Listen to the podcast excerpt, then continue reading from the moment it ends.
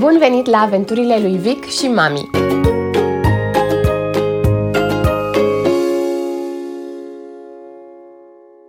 Eu sunt Cezara și am devenit mama unui băiețel pe nume Victor în ianuarie 2022.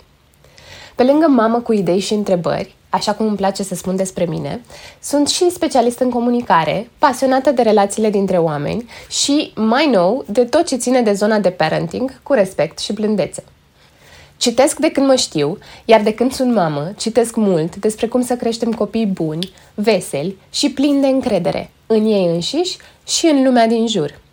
Podcastul acesta se află la intersecția dintre un jurnal de proaspătă mamă de bebe și informațiile pe care le-am citit în cărți și care m-au ajutat să înțeleg mai bine cum pot să fiu alături de băiețelul meu în drumul lui prin viață.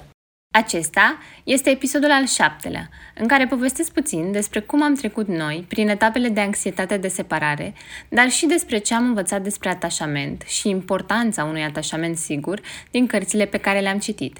Menționez două cărți în principiu, cum să crești un copil sigur de sine, dar și cum să ne păstrăm copiii aproape. Ambele sunt cărți care mi-au plăcut mult și pe care le recomand. Am învățat multe din ele. Doar o mică notă aici. Eu le-am ascultat în engleză. Este posibil ca variantele în română să nu fie cel mai bine traduse și să fie puțin mai greoaie. Dar, per total, eu zic că sigur sunt cărți din care avem ce învăța. Ok, hai să începem. Episodul 7. Unde-i mami? Despre atașament și anxietate de separare. Am găsit recent în telefon, în timp ce mă uitam după filmulețe cu Victor, un mic filmuleț de câteva secunde cu mine, în care cu niște cearcăne imense și cu o oboseală care se simte în fiecare fibră din corp, spun Acum este cel mai greu. Acum este cel mai greu. Nu mi-aduc aminte să-l fi filmat, ceea ce nu este greu de imaginat. Este de la început de august. Tai, ce? Început de august? Adică atunci când Vic avea deja șapte luni? Deci trecuserăți de perioada de bebe mic de tot de la început, trecuserăți de regurgitat lapte non-stop, trecuserăți de saltul mental și regresia de somn de la patru luni, una dintre cele mai grele, și vrei să spui că atunci era cel mai greu? Cum? Am trei cuvinte. Anxietate de separare. De fapt, mai multe cuvinte, pentru că era combinată cu așteptarea, complet greșită de altfel, că deja trebuia să fie mai ușor că toată treaba grea este în primele săptămâni și luni și apoi devine mai ușor, nu? Ei bine, nu. Dar hai să începem cu o poveste. Una adevărată. La început de august am plecat fericiți, eu, soțul meu Andrei și Victor, înspre mare. Am mai spus, și eu și soțul meu ne-am născut și am copilărit la mare, iar părinții și socrii mei sunt acolo. Așa că da, avem cazare gratuită la mare tot timpul anului, norocoși de noi. Plănuiam să stăm vreo două-trei săptămâni. Cu munca de acasă a lui Andrei, rămășița pandemiei și cu concediul meu de maternitate, planul era perfect. Mai mult, începusem și diversificarea lui Victor, așa că aș fi putut să-l las chiar și mai mult timp cu niște bunici, în timp ce eu mă bucuram de niște timp pentru mine, nu-i așa? Într-o frumoasă după amiază de august, am lăsat bebelușul cu mama mea ca să fug o oră la plajă. Visam la o baie în mare, de care nu mai avusesem parte de vreun an. Ah, și la niște timp singură. Vic era obișnuit cu mama, a tot stat cu ea de-a lungul timpului, câte puțin, nu mult, e adevărat, de foarte multe ori cu mine prin apropiere, dar și doar ei doi. Așa că nu făceam griji prea mari, mai ales că era vorba despre foarte puțin timp. Am plecat fericită. Țin minte că am ajuns repede, mi-am lăsat prosopul pe nisip, rochia pe prosop și direct în mare. În august, după amiaza, apa are, de cele mai multe ori, temperatura perfectă. Soare, apă sărată, zero valuri, exact așa cum îmi place. Gălăgie, turiști. Eu. Eu cu mine, așa cum mai fusesem de atâtea ori, dar aproape uitasem cum e. Am înotat puțin, mi-am îndreptat fața spre soare și am inspirat adânc. Era bine prin toți sporii. Cred că am stat cam 20 de minute în apă. Am ieșit, m-am muscat puțin și am plecat spre casă. Imediat ce pornisem spre casă, mi-a sunat telefonul. Mama, cu vocea ușor disperată, mă întreabă. Ce faci? Când ajungi? Victor, pe fundal, plângea de mama focului. Vin spre casă deja, i-am zis. Haide, te rog, că nu reușesc să-l liniștesc, îmi spune mama. De unde eram eu, până acasă la mama, ajungi cam în 20 de minute, poate chiar puțin mai mult dacă mergi încet. Eu am făcut șapte. Mama era cu Victor în curte, încerca să liniștească. L-am strigat de peste gard. Când m-a auzit și m-a văzut, a făcut o fățucă de disperare pe care nu am mai văzut-o niciodată. Am început să plâng instant. Când le-am luat în brațe, nu știa cum să mă mai prindă cu mânuțele lui mici, cum să mă tragă mai aproape, cum să se țină bine de mine, să se asigure că nu mai plec de lângă el. Am stat aproape trei săptămâni la mare, dar nu am mai reușit să fac decât o singură baie în mare, când am fost într-o dimineață de weekend și cu Andrei și cu Vic la plajă. L-am adormit pe bebe în pe șezlong și l-am lăsat cu Andrei, iar eu am intrat 15-20 de minute în apă. Am stat aproape non-stop lipiți. Îl mai lăsam cu mama să se joace, să se plimbe prin curte, dar mereu cu mine în apropiere. De multe ori, dacă nu mă vedea câteva minute, dacă ieșeam din încăpere, începea să plângă. M-am simțit sufocată, m-am simțit neajutorată, m-am simțit frustrată. Cel puțin o vreme. Am auzit prima oară despre anxietatea de separare după ce am devenit mamă. Super pe scurt, este vorba despre o etapă normală de dezvoltare a bebelușilor, deși, bineînțeles, fiecare copil o experimentează în felul lui. Se întâmplă cam în perioada în care bebe știe deja cine este mama sau persoana principală de atașament, dar încă nu a înțeles că dacă nu o mai vede, ea încă mai există. Practic, dacă mama nu mai este în raza vizuală, atunci înseamnă că a dispărut din existență. Sună amuzant într-un fel, dar este o etapă prin care trec bebelușii până să înțeleagă permanența obiectelor, faptul că ele există și când nu le vedem. Mai mult, putem să vorbim în perioada aceasta și despre faptul că bebelușii au dezvoltat doar cea mai de bază formă de atașament, cea care necesită apropierea fizică constantă.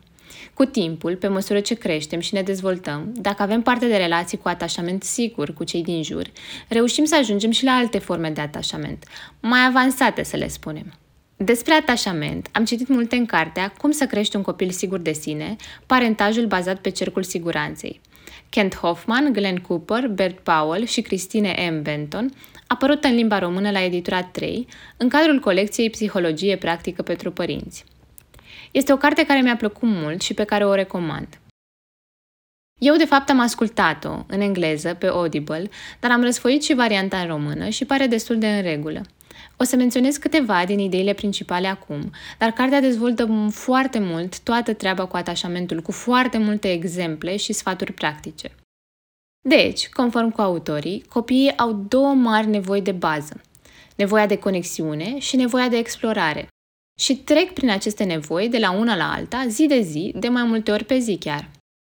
Pe lângă aceste două nevoi, ca să se poată simți în siguranță, ei mai trebuie să știe că noi, ca adulți, persoane mai mari, mai puternice, mai înțelepte, suntem acolo să avem grijă de ei.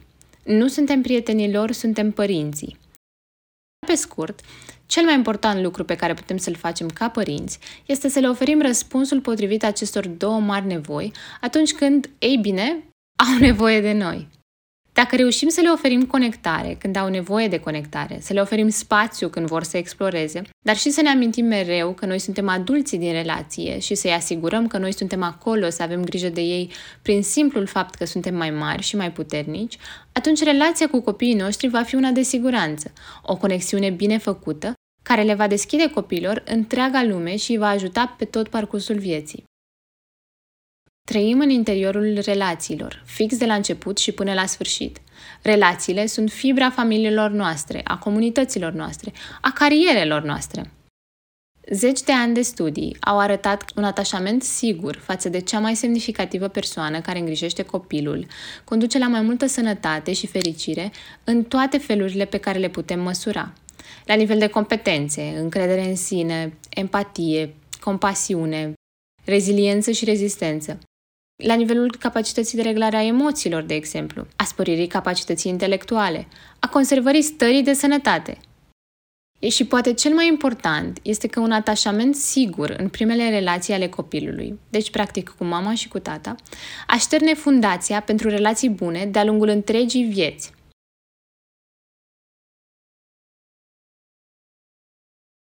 Copiii ne dau constant semnale să ne spună despre ce au nevoie într-un anumit moment. Dar am aflat din carte că dacă răspunsurile noastre nu sunt pe măsura nevoilor lor în mare parte din timp, nu tot timpul, pentru că nimeni nu reușește non-stop și mereu să răspundă perfect, nu suntem și nici nu trebuie să fim perfecți, imediat mai mult și despre asta, ei bine, dacă ei nu primesc răspunsurile potrivite în mare parte din timp, atunci încep să dea semnale greșite. Pentru că nevoia lor de a fi lângă părinte este atât de mare, pentru că o percep instinctiv ca fiind esențială pentru supraviețuirea lor, dar și pentru că pot înțelege intuitiv disconfortul părintelui într-un anumit moment, în legătură cu o anumită nevoie a lor, copiii învață, pe parcurs, să ceră mai puțin din ceea ce le trebuie, doar ca să se asigure că mami sau tati sau persoana principală de atașament rămâne acolo lângă ei. Deci copilul este capabil să se adapteze situației și să nu-și mai arate nevoile atunci când ele nu sunt îndeplinite. Se aplică și nevoii de conexiune, dar și nevoii de explorare. Dacă nu reușim să le oferim spațiul de explorare necesar, din cauza propriilor noastre anxietăți, de exemplu, sau din orice alte motive, aceste semnale greșite vor funcționa la fel. Un copil care știe că mama lui se simte inconfortabil atunci când el pleacă la joacă mai departe de ea, va rămâne aproape chiar și când el își dorește de fapt să se joace cu ceilalți copii pe cel mai mare topogan.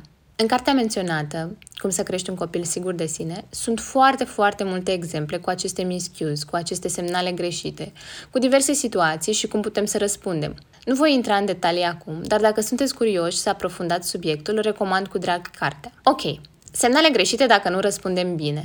Dar asta înseamnă că trebuie să fim perfecți? Desigur, nu. Nu numai că nu este posibil, dar autorii spun în nenumărate rânduri că este important nici să nu ne dorim să fim perfecți și nici să nu ne arătăm ca perfecți copiilor. Noi, practic, trebuie să-i pregătim pentru viață așa cum e ea. Și cum știm, de altfel, perfecțiunea nu există. Cea mai bună pregătire este să arătăm viața, relațiile, așa cum sunt, imperfecte, dar cu oameni care încearcă mereu să fie mai buni. Greșelile, de altfel, nu sunt eșecuri, ci lecții pentru noi și pentru copiii noștri, oportunități care ne pot ajuta să consolidăm sentimentele de siguranță și care pot înlesni relații mai bune. Cum poate asta să se întâmple, să transformăm greșelile în lecții importante pentru noi și copiii noștri? Ei bine, dacă după greșeală învățăm să reparăm legătura. Aceasta este condiția absolut esențială pentru a transforma o greșeală, o ruptură, practic, într-o lecție bună pentru toată lumea și în repararea ei. Să ne cerem scuze, să ne reconectăm cu copilul, să-i spunem că știm că am greșit și că vom încerca să facem mai bine data viitoare. Această reparare a rupturii este cheia pentru relația cu copilul nostru, dar și pentru relațiile pe care el însuși și le va construi în timp, cu prieteni, relațiile romantice, în carieră și tot așa. La sfârșit de august, într-o seară, când Victor plângea iarăși în brațele lui Andrei pentru că mă căuta pe mine, iar eu m-am dus în cameră, l-am luat și el s-a liniștit instant, atunci un gând mi-a trecut prin minte. Sunt ca o supereroină.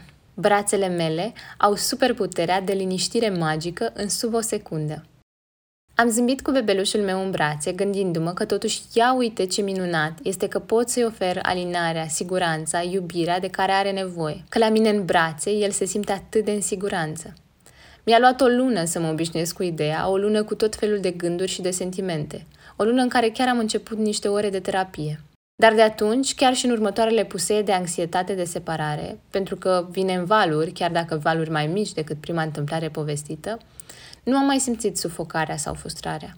Era puiul meu mic și avea nevoie de mine, iar eu puteam și voiam să fiu acolo pentru el.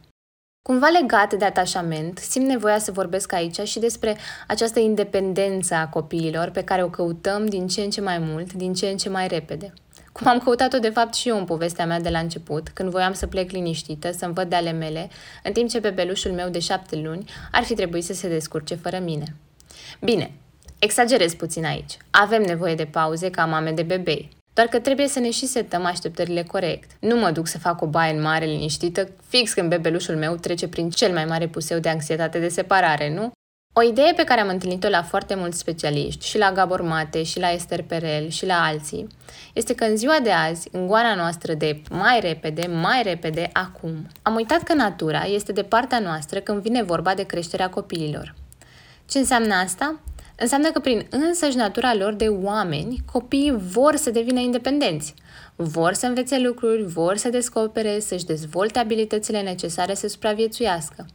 Vor să se desprindă de mama și de tata, vor să se desprindă de părinți, să plece de acasă și să-și construiască viața lor. Rolul nostru de părinți nu este să-i facem să devină independenți cât mai repede, este procesul lor natural. În cartea Cum să-ți păstrezi copiii aproape, de Gordon Neufeld și Gabor Mate, pe care eu am ascultat-o în engleză, Hold on to your kids, autorii spun așa, Independența asta pe care o căutăm la fiecare pas, să doarmă singuri și bine și repede și toată noaptea, să mănânce singuri, să plece la grădii, să, să, să. Independența vine natural în procesul maturizării. Dar maturizarea nu poate fi grăbită, așa cum nu putem să grăbim cât de repede cresc în înălțime, de exemplu. Rolul nostru, ca părinți, spun autorii din Hold On To Your Kids, este să avem grijă de nevoile lor de dependență. Să fim acolo, să le oferim tot ajutorul de care au nevoie. Să fie siguri că pot să se bazeze pe noi la fiecare pas, și la propriu și la figurat. Cu cât încercăm să-i grăbim mai mult, cu atât mai tare se vor agăța de noi pentru că nu le oferim suportul de care au nevoie. Să-i lăsăm să se odihnească în iubirea noastră. Ei nu trebuie să ne câștige iubirea în niciun fel, nu trebuie să muncească sau să lupte pentru ea. Este o iubire necondiționată de nimic din ceea ce fac ei. Tu, copilul meu, ești persoana pe care o iubesc exact așa cum ești. Nevoia de atașament este o nevoie primară pentru copii și pentru toate ființele vii. Este nevoia care trebuie îndeplinită prima dată pentru ca apoi procesul de maturizare să poată să înceapă. Când știu că cineva este acolo să mă ajute, să mă susțină, să aibă grijă de mine, să mă iubească, atunci nu mai stau să mă gândesc la lucrurile acestea, ci plec în explorare. Mă duc să cunosc, să caut, să văd, să descoper, să cresc. Practic este fix invers de cum ne-am aștepta astăzi. Cu cât le oferim copiilor mai multă iubire, un atașament mai sigur, siguranța că pot să depindă de noi, cu atât procesul de maturizare și de independență va merge mai rapid. Mai mult decât atât, Gordon Neufeld spune în carte că soluția la orice problemă de disciplină cu care ne-am putea confrunta este însăși maturizarea. Odată ce înțelegem niște lucruri despre noi, despre ceilalți, despre societatea în care trăim, putem să luăm decizii mai bune, să ne comportăm cum trebuie. Acum când scriu, Victor are 15 luni. Încă nu am ajuns în perioada aceea a teribililor doi ani, în perioada cu tantrumuri și supărări și țipete de tot felul. Dar simt că încet încet ajungem acolo. Până acum însă a fost ușor să nu mă supăr pe el, în majoritatea timpului. A fost un bebeluș cu nevoi de bebeluș, de iubire, de hrană, de somn. Nu a țipat că vrea banana tăiată romburi și nu pătrate, nu a făcut crize în magazin că vrea nu știu ce jucărie, nu s-a trântit la pământ în mijlocul molului. Așa că nu știu încă să vorbesc din experiențe de genul acesta. Dar tot ce am citit până acum și tot ce am înțeles despre a avea răbdare în astfel de momente se rezumă la un singur lucru. Să ai grijă de tine. Tu, mama, grijă de tine. Să-ți oferi timpul și spațiul necesar să-ți umpli paharul. Să faci sport dacă sportul te bucură. Să ieși la cafea cu fetele. Să mergi la spa dacă spaul este pentru tine. Pentru mine, de exemplu, nu e. Nu mă atrage deloc, sunt alte moduri în care caut relaxare. Să știi ce îți face bine și să faci acele lucruri în mod consistent și conștient. Eu sunt mult mai fericită dacă fac sport, de exemplu. Sunt mult mai fericită dacă ies afară. Sunt mult mai fericită dacă am niște timp cu iubitul meu. Toate lucrurile acestea le fac pentru mine, dar le fac și pentru copilul meu. Pentru că îi ofer lui o mamă mai veselă, mai răbdătoare, mai calmă mai pregătită să se conecteze, să se joace, dar și să fie adultul din relație și să pună limitele necesare. Uite, știu că găsiți sfaturile acestea pe toate drumurile, dar din experiența mea și a prietenilor cu care mai vorbesc, nu strică niciun reminder. Nu strică deloc. Poate ne-ar trebui unul la fiecare început de săptămână. Tot ce am învățat și am înțeles și am experimentat până acum îmi spune însă un singur lucru. Copiii noștri Minunile acestea pe care le-am adus pe lume din iubire au nevoie de noi în feluri diferite de când se nasc. Fiecare etapă ne cere să fim adultul din relație, să fim înțelepți și buni și puternici, și când au nevoie de conectare, și când au nevoie de spațiu, și când au nevoie de limite. Dar sunt doar etape, chiar și cele mai grele vor trece. Rolul nostru este să fim acolo pentru ei. Și ca să fim acolo pentru ei, trebuie să fim acolo și pentru noi înșine. Sper că v-a plăcut și că ați găsit lucruri interesante și dacă da, mi-ar plăcea tare mult să-mi spuneți ce părere ați avut despre ideile prezentate și despre tot episodul. Mă găsiți pe Instagram, cezara.huțucă. Acolo aștept feedback, idei, întrebări și tot așa. Acolo o să anunț și următoarele episoade și putem să vorbim mai multe chiar și despre episodul acesta și despre ce mai urmează. Mulțumesc!